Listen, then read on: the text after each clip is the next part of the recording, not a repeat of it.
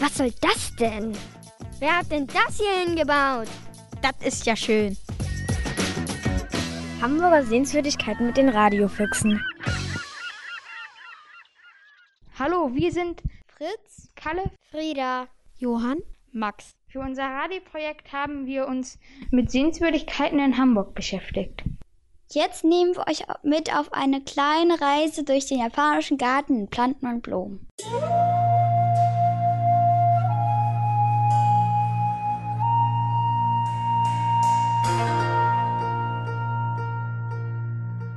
Ich habe mich hier gerade im japanischen Garten umgesehen. Es gibt viele außergewöhnliche Bäume, die ich vorher noch nie gesehen habe. Am liebsten mag ich den Baum, der so runde Kügelchen an seinen Ästen hat. Aber es gibt auch einen sehr schönen Baum, wo die Äste ganz lang runterhängen. Es sieht aus wie ein Vorhang. Es gibt auch einen Teich mit vielen Steinen drin. Da habe ich einen Vogel gesehen, der hatte einen ganz bunten Schnabel und sehr große Füße. Der sah ziemlich lustig aus.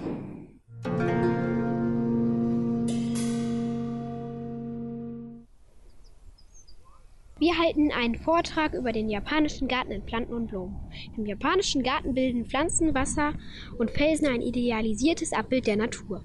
Hier können Besucher das hastige Großstadtleben hinter sich lassen und ein paar Momente Ruhe genießen. Der japanische Garten ist in, ist in einem Konzept von dem japanischen Landschaftsarchitekten Yoshikini Araki 1990 erbaut worden. Er ist der größte seiner Art in Europa. Er liegt ungefähr in Hamburg Nord und es gibt ein kleines Teehäuschen, an dem in den Sommermonaten besondere Teezeremonien zelebriert werden. Bei Teezeremonien trinkt man Tee, trägt dabei traditionell Kimonos und isst Reisbälle. Traditionell trifft man sich unter einem Kirschbaum oder in einem Teehaus. Traditionell wird Kamillen, Vanilletee, grüner Tee, Pfefferminztee und in ganz seltenen Fällen Kirschtee getrunken. Der Garten besitzt einen großen See und einen wenigsten Bambus. Es gibt auch hölzerne Gestelle, an denen Pflanzen wachsen können. Zurzeit wachsen dort sehr viele Pflanzen.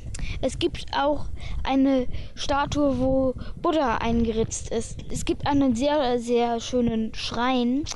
Er steht neben dem Teehaus. Das Teehaus, was sich mit einem Steg zur Wasserfläche hin öffnet.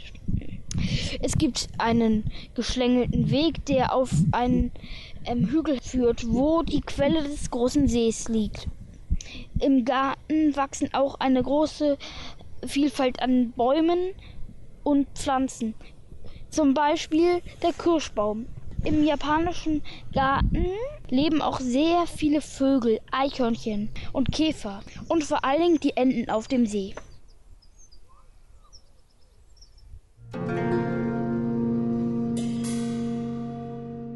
Vortrag, den ihr gerade gehört habt, stammt von Johann und Max. Uns hat außerdem noch interessiert, warum die Passanten hier im japanischen Garten sind und wie sie sich auskennen. Fritz und Carla haben sich umgehört. Viel Spaß!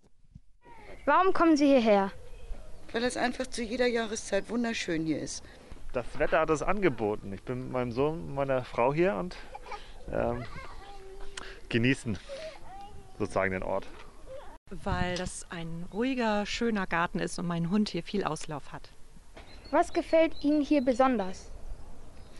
Na, die Pflanzen, die Blumen, Bäume, die Natur, die Tiere. Alles schön. Die idyllische Lage des Wassers und äh, die Flora und Fauna.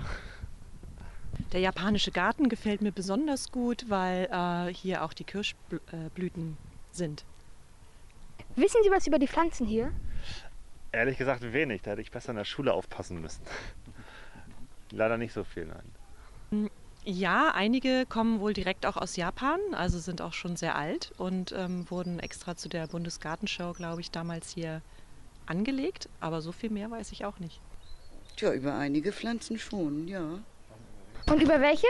Na, ich weiß zum Beispiel, wann manche Blumen blühen, was sie für Bedingungen haben müssen. Jetzt geht zum Beispiel bald der Rhododendron los. Die Osterglocken sind dann langsam vorbei. Oder Narzissen.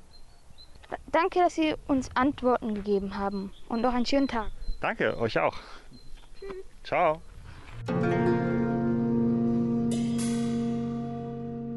Wir haben sehr viel Spannendes über die japanischen Garten herausgefunden. Vielleicht habt ihr ja auch etwas Neues gelernt.